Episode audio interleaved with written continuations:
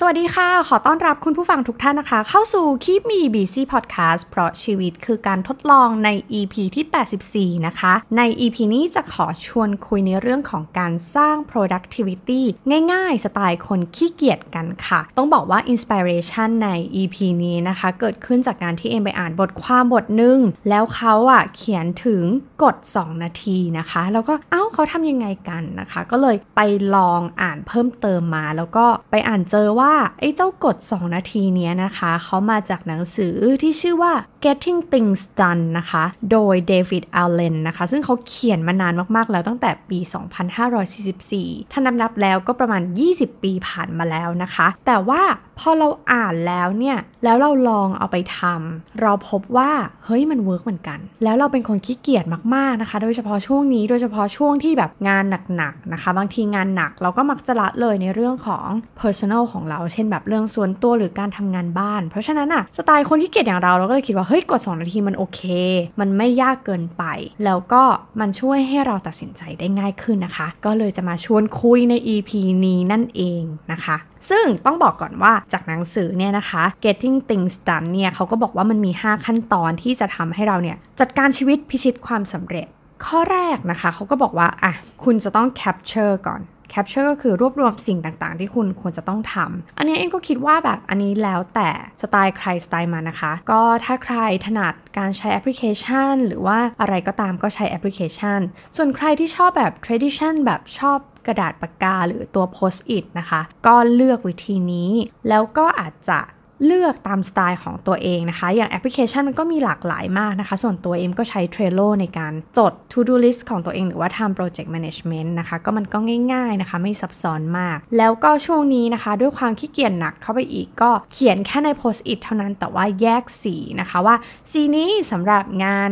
Daily สีนี้สำหรับงาน strategy ต่างๆ ที่มีความสำคัญแต่ไม่ด่วนหรือว่าสำคัญแต่ด่วนแบบนี้นะคะ ก็เป็นงานที่สร้างผลงานละกัน ก็เลยต้องเป็นงานที่เราต้องไฮไลท์แล้วก็ให้ความสำคัญกับเขานิดนึงนะคะ แล้วก็อีกสีหนึ่งก็จะเป็นเรื่องของ personal ก็คือสิ่งที่ต้องทำหรือว่าโดยเฉพาะวันหยุดนะคะ ใครที่มีบ้านมีคอนโดของตัวเองเนี่ยสิ่งต่างๆ ที่ต้องทำในบ้านหรือคอนโดของเรามันเยอะมากนะบางทีมันเยอะกว่างานที่เราทำระหว่างสัปดาห์ซะอีกนะคะเพราะฉะนั้นการแยกสีแบบนี้ก็ทำให้มันง่ายดี แล้วก็สะดวกดีในการที่จะดูว่าอ้าเราทำอะไรไม่ทำอะไรไปแล้วหรือยังนะคะ อันนี้ก็ง่ายๆเป็นเบสิกพื้นฐานนะคะ ทีนี้ขั้นตอนนี้ชอบมากเลยนะคะ ขั้นตอนที่ 2 ก็คือ clarify process นะคะ บางอย่าง ที่เอ็มบอกกฎ 2 นาทีอยู่ในข้อนี้นะคะ เขาบอกว่าถ้างานบางอย่างเนี่ยในลิสต์มันสามารถทำได้ภายใน 2 นาทีให้ทำเลย หรือว่าอะไรบางอย่างที่แบบง่ายๆ 2 นาที ถ้าเสร็จภายใน 2 นาที หรือเริ่มได้ภายใน 2 นาที ก็ให้ทำเลยนะคะ อย่างที่เรารู้ๆกันก็คือว่าในชีวิตของเราในแต่ละวันเนี่ยนะคะ เรามีเรื่องที่จะต้องตัดสินใจอะ3,000 กว่าครั้ง ต่อวัน เพราะฉะนั้นเนี่ยการที่เราแบบต้องตัดสินใจว่าทำไม่ทำทำไม่ทำนี้มันเสียเวลา แล้วก็เสียพลังงานสมองของเรามาก ๆ เลยนะคะ แต่พอมันมีใครทีเรียที่บอกว่า ถ้าทำไม่เกิน2นาทีทำเลย มันก็ทำให้เราตัดสินใจได้ง่ายขึ้นนะคะ บางทีเนี่ยสนาทีโหบางทีเราอาจจะต้องเขียนใน to do list ตัวเองเนาะแต่บางทีถ้าเราแบบเออเห็นแล้วเอ้ยสนาทีไหมนะเออถ้าเสร็จภายใน 2 นาทีไม่ต้องเขียนลิสต์ทำเลย แบบนี้นะคะ มันก็จะทำให้เราอะจัดการสิ่งต่างๆ ไปได้อย่างทีละเล็กทีละน้อยทีละเล็กทีละน้อย และช่วยให้การตัดสินใจของเรามันเป็นอัตโนมัติมากขึ้น แค่ว่าเรา set criteria กับตัวเองว่ามันอยู่ใน 2 นาทีไหม ซึ่งไอ้เจ้า 2 นาทีเนี้ยนะคะ หลังจากที่เอ็มทดลองทำมาถึงสัปดาห์ต้องบอกว่าทำให้ชีวิตง่ายขึ้นเยอะมากๆทำให้มีเวลาเหลือเยอะมากๆ แล้วก็ค้นพบว่ามันทำให้เกิด productivity ทั้งในเรื่องของงานแล้วก็เรื่องส่วนตัวด้วยนะคะ ไฮไลท์ดาวสิบดวงไปเลยว่า เฮ้ยมันทำให้ชีวิตง่ายมาก ๆเลยนะคะอะมาเริ่มที่เรื่องส่วนตัวกันก่อน เรื่องส่วนตัวเนี่ยนะคะ เอ็มไม่แน่ใจว่าคุณผู้ฟังเนี่ยเป็นเหมือนกันหรือเปล่าก็คือห่วงแหนวันหยุด ถ้าเสาร์อาทิตย์อะเราจะห่วงแหนมันมาก เราอยากจะ enjoy วันหยุดของเราให้เต็มที่ แต่อันนั้นคือสิ่งที่เราคิด แต่สิ่งที่เกิดขึ้นจริงๆอะ่ะ มันมักจะเกิดขึ้นว่าเราใช้เวลาครึ่งวันหรือ 1 วัน หรือแย่ที่สุดคือทั้งเสาร์ทั้งอาทิตย์ไปกับการที่เราจะต้องเก็บบ้านทำความสะอาดบ้าน แล้วมันก็แบบรู้สึกว่า อ้าว นี่มันหมดวันอาทิตย์แล้วหรอ วันจันทร์เราก็จะเริ่มงานด้วยความแบบเหนื่อยอ่อนและรู้สึกว่า oh it's Monday อีกแล้วนะคะ ก็คือแบบเฮ้ยวันจันทร์อีกแล้วยังไม่รู้สึกว่าได้พักผ่อนเลยแบบนี้นะคะ ก็เลยแบบอะลองใช้กด 2 นาทีดู มันก็ทำให้งานบ้านที่มันเป็นแบบงานพอกหางหมูต่างๆของเรา แล้วมันก็เป็นงานที่เราไม่ได้อยากจะทำนะคะ ด้วยคนขี้เกียจนะเนาะก็เราก็ไม่อยากจะทำอะไรแบบเยอะแยะ แล้วการที่เราแบบ ค่อยๆทำในช่วงระหว่างสัปดาห์นะคะ เช่นล้างจานบางทีเนี่ยเราก็รวบตึงการล้างจานไปแบบทั้งวันแล้วล้างทีเดียวตอนเย็นแบบนี้นะคะ มันก็รู้สึกว่าเฮ้ยทำไมจานมันเยอะจัง มันจะไม่เยอะได้ยังไงในเมื่อมันกินตั้งแต่เช้ากลางวัน แล้วก็รวมถึงเย็น หม้อชามลำหายก็แบบเต็มไปหมด มันก็ทำให้รู้สึกว่า เออ รู้สึกเหนื่อยเพลียนะคะ ตอนเย็นแบบเลิกงานแล้วก็ยังจะต้องไปล้างจานอีกหรอแบบนี้ แต่พอเราเหมือนทานเสร็จนะคะ มื้อเช้าถ้ายังพอมีเวลาก็ล้างเลยกลางวันก็ล้างเลย แล้วรู้สึกว่าอ้าวตอนเย็นไม่มีจานเลยดีจังเลยแบบนี้นะคะ มันก็รู้สึกว่าเฮ้ยเออมันไม่ได้เหนื่อยจนเกินไปเมื่อตอนสิ้นวันหรือการเก็บโต๊ะอาหารหรือโต๊ะทำงาน ปกติเนี่ยโต๊ะทำงานเนี่ยนานๆทีจะเก็บทีนะคะ แต่ว่าบางทีแบบพอเห็นโต๊ะรกๆงานงานมันก็คิดไม่ค่อยออกนะคะ แล้วทำให้แบบขุ่นมัวโอ้ยทำไมโต๊ะมันรกอย่างนี้อะไรแบบเนี้ยมันก็เลยทำให้จิตใจเรามันขุ่นมัวนิดนึงเนาะทีเนี้ยพอเราเก็บเหมือนพอเราทำงานเสร็จนะคะ เราก็เก็บโต๊ะซะหน่อยให้มันเรียบร้อย เอาวันรุ่งขึ้นมันก็มาทำงานด้วยเออโต๊ะเป็นระเบียบ พร้อมแล้วสำหรับการทำงานไม่ต้องมาเสียเวลาตอนเช้าที่จะต้องมาเก็บนู่น เก็บนี่เช็ดโน่นเช็ดนี่อะไรอย่างเงี้ยนะคะ มันก็ประหยัดเวลาไป หรือว่าคุณผู้ฟังไม่รู้เป็นเหมือนกันหรือเปล่านะคะ คือการกองสุ่มเสื้อผ้านะคะ แล้วก็ไปเคลียร์ทีเดียวในวันเสาร์อาทิตย์นะคะ ทีนี้เอ็มก็เลยลองเปลี่ยน strategy ดูให้2นาทีเอาหน้า ลองยกตะกร้าผ้าจากชั้น 2 ชั้น 3 บ้านเราเนี่ยลงไปซักเลย มันไม่ถึง 2 นาทีหรอกในการเดินขึ้นเดินลงนะคะ พอทำแล้วเนี่ยกลายเป็นว่าผ้ามันถูกซักไปแล้วในวันจันทร์ถึงศุกร์แล้วสองอาทิตย์เราก็ไม่ต้องแล้ว มันก็อาจจะเก็บตกเล็ก ๆ น้อย ๆ ในผ้าที่เราอาจจะไม่ค่อยได้ทำความสะอาด เช่นแบบเครื่องนอน หรือว่าแบบผ้าเช็ดมือผ้าเช็ดเท้าอะไรแบบนี้แบบเก็บตก มันก็รู้สึกว่าเอ้ยนิดหน่อยไม่ได้รู้สึกเหนื่อยอะไรมาก เพราะฉะนั้นการเก็บบ้านวันละเล็กวันละน้อยจากการที่เราถามคำถามกับตัวเองว่าเฮ้ยมันเกิน 2 นาทีไหมดูดฝุ่นมันเกิน 2 นาทีไหมนะตรงบริเวณที่เรานั่งทำงาน เอ็มรู้สึกว่าอันเนี้ยมันคือเป็นแบบเกมเชงเจอร์จริงๆนะมันทำให้ชีวิตมันเปลี่ยนจริง ๆ เราไม่ต้องมาตั้งคำถามกับตัวเองแล้วว่าเฮ้ยเขียน to do list ทำไม่ทำทำไม่ทำถ้าไม่เกิน 2 นาที ทำเลยนะคะ แล้วเรารู้สึกว่าโล่งๆ สบายๆ อย่างวันนี้นะคะก็เป็นวันหยุดเนาะที่อัดพอดแคสต์ก็เป็นวันหยุด เอ็มก็รู้สึกว่าเออมันเป็นวันที่เราไม่ได้เหนื่อยมากกับการทำงานบ้าน เพราะว่าเราเตรียมตัวมาแล้วก่อนหน้านี้ แล้วพอเป็นวันหยุดเราก็ได้หยุดกับมันจริง ๆนะคะ วันนี้น้ำเสียงอาจจะสดใส เพราะว่านั่นแหละค่ะ ได้หยุดมาทั้งวันนะคะทีนี้พอพูดถึงงานบ้านอาแสนน่าเบื่อหลายคนอาจจะไม่ได้อิน หลายคนอาจจะไม่ได้ทำแต่ถ้าเป็นการงานของเรา การงานนี่เห็นได้ชัดมากเลยนะคะ เอ็มไม่รู้ว่าคุณผู้ฟังเป็นเหมือนกันหรือเปล่าก็คือว่ามันจะมีงานที่มันต้องทำแต่เราไม่อยากทำแล้วมันก็ค้างเติ่งอยู่ในลิสต์ของเรา ไม่ว่าเราจะเปลี่ยน post it ไปหลายแผ่นแล้วก็ตาม หรือว่ามันยังค้างอยู่ใน Trello ของเรานะคะ ก็ค้างอยู่อย่างไงคือไม่ได้อยากทำอะทั้งที่จริง ๆ งานเนี้ยมันไม่ได้ใช้เวลาเยอะเพียงแต่ว่าแบบมันเป็นงานที่อาจจะต้องสะเทือนใจนิดนึงหรือว่าเป็นงานที่เราไม่ได้อยากทำจริง ๆ แต่ถ้ามันอยู่ในกฎ2นาทีนะ ให้ทำเลย เพราะว่ามันลดเวลาบางทีเราอะย้ำคิดย้ำทำกับงานเนี้ยมากๆแบบเอ้ยทำไม่ทำทำไม่ทำซึ่งเสียเวลามากๆนะคะ ถ้ามันไม่เกินสองนาทีทำเลย เอ็มใช้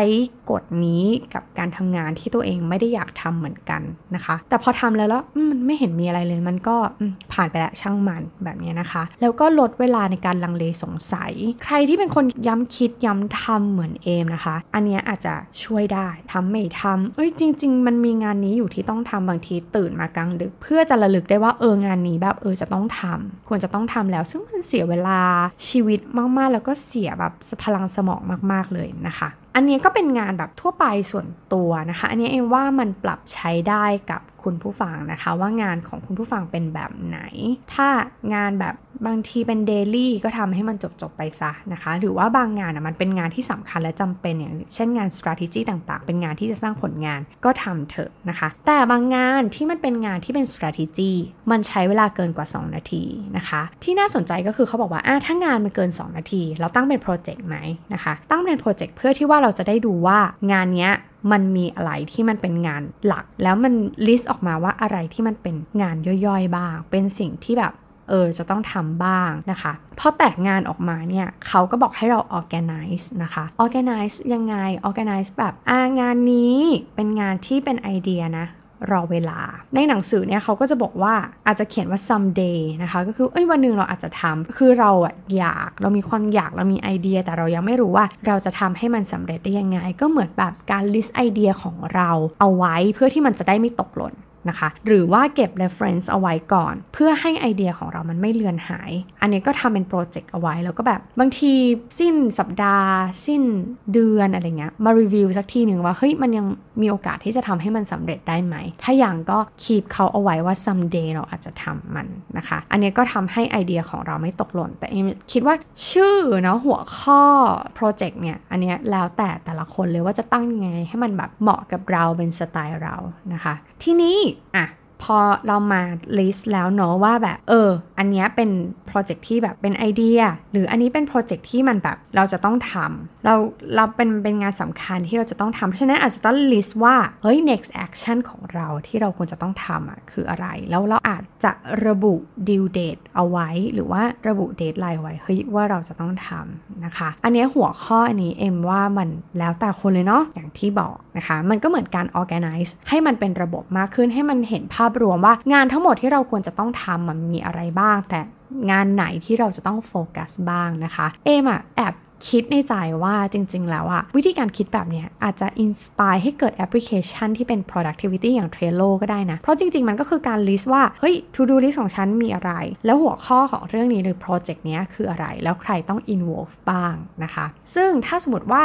งานที่เรากำลังทำอยู่มันจะต้องรอคนอื่นมา confirm ต้องรอข้อมูลจากคนนั้นคนนี้ หรือว่าต้องรอคนนี้ลงมือทำก่อนมันถึงจะถึงงานของเราแบบนี้นะคะเขาก็เหมือน list หัวข้อว่านี้คือ wait for นะ ฉันรอคนนี้ทำอยู่ ถ้าเขาทำเสร็จแล้วฉันจะได้ทำต่ออะไรแบบนี้เอ็มว่าอันนี้เราสามารถออกแบบได้ให้มันเหมาะสมกับงานของเรานะคะ อันนี้กฎนี้ไม่ตายตัว ทีนี้ข้อที่4นะคะเขาก็บอกว่าอะเมื่อทำแล้วทำแผนทุกอย่างแล้ว เราลองมาดูซิว่าเราลองมา reflect หรือว่า review ดูซิว่า เฮ้ย งานใน calendar ในในวันนี้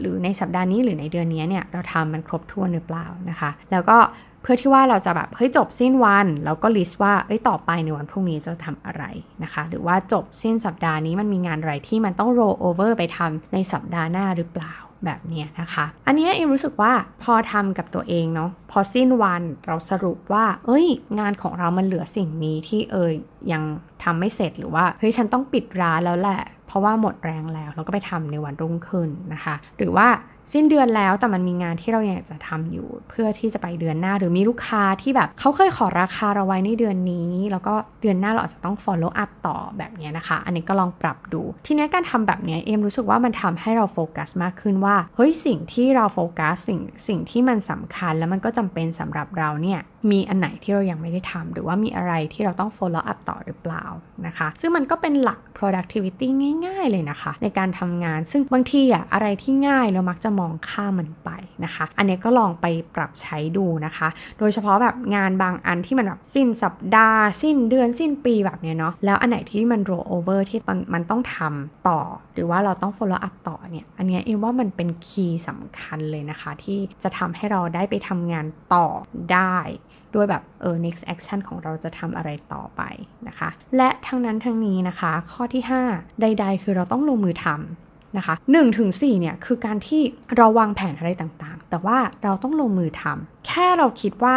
กดง่ายๆ อย่างที่เอ็มบอก 2 นาที ถ้าทำทำแล้วจบเลย เสร็จแล้วเสร็จแล้วจะได้สบายใจแบบนี้นะคะ ก็ทำเอ็มรู้สึกประทับใจกฎนี้มาก แล้วก็คิดว่าถ้าเราเอาไปปรับใช้ในเรื่องต่างๆของเราในหลาย ๆ อีกหลาย ๆ มิติของชีวิตเนี่ย มันน่าจะทำให้ชีวิตเราเนี่ยมันพัฒนาได้เร็วขึ้น เพราะว่ามันคือการที่ เราทำแล้วก็เห็นผลสำเร็จเล็ก ๆ น้อย ๆ แล้วก็เอ้ยเอาทำได้ อันนี้เสร็จแล้ว มันก็เหมือนทำให้เราได้เห็นความสำเร็จเล็กๆ น้อยๆ ทุกวัน แล้วมันก็ทำให้เราดีใจแล้วก็ภูมิใจว่าเออเสร็จแล้วอย่างน้อยมันก็แบบมันเป็นก้าว ต่อไปข้างหน้าของเรานั่นเองนะคะ เพราะฉะนั้นข้อที่ 5 มันก็คือการที่แบบถ้างานไหนที่ถูกปิดว่า complete แล้ว หรือว่าถูกติ๊กออกใน post it ของเราแล้ว นั่นคือเป้าหมายของเราคือมันเสร็จแล้วมันสำเร็จแล้วแบบนี้นะคะ เอ็มก็เลยรู้สึกว่าอะไอตัว productivity ง่ายๆ แบบนี้แหละ มันเหมาะกับคนขี้เกียจอย่างเราเหลือเกินนะคะ แล้วก็จากที่ทดลอง มา 1 สัปดาห์นะคะ ทั้งงาน